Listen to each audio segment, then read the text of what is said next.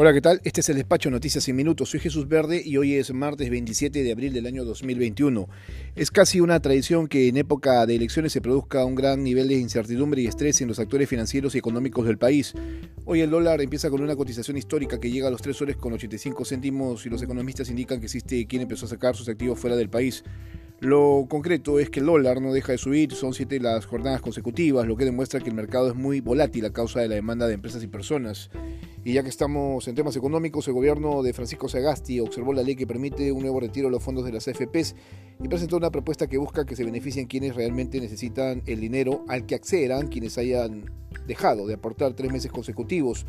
Lo cierto es que el Congreso podría aprobar por insistencia la ley sin tomar en cuenta lo que diga el gobierno. Hoy también se publica la ley que permite la devolución de los aportes del FONAVI tras varios años de espera de los beneficiarios. Sin algo coinciden los candidatos a la presidencia de la República en violar las reglas que prohíben la convocatoria de reuniones masivas. Tanto Pedro Castillo como Keiko Fujimori realizan actividades proselitistas donde convocan gente sin distanciamiento social y otros cuidados necesarios para evitar contagios y muertes.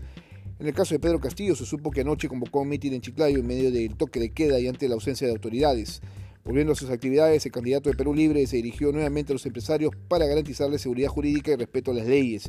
Mientras tanto, Keiko Fujimori prometió que en dos años reactivará la economía con generación de empleo.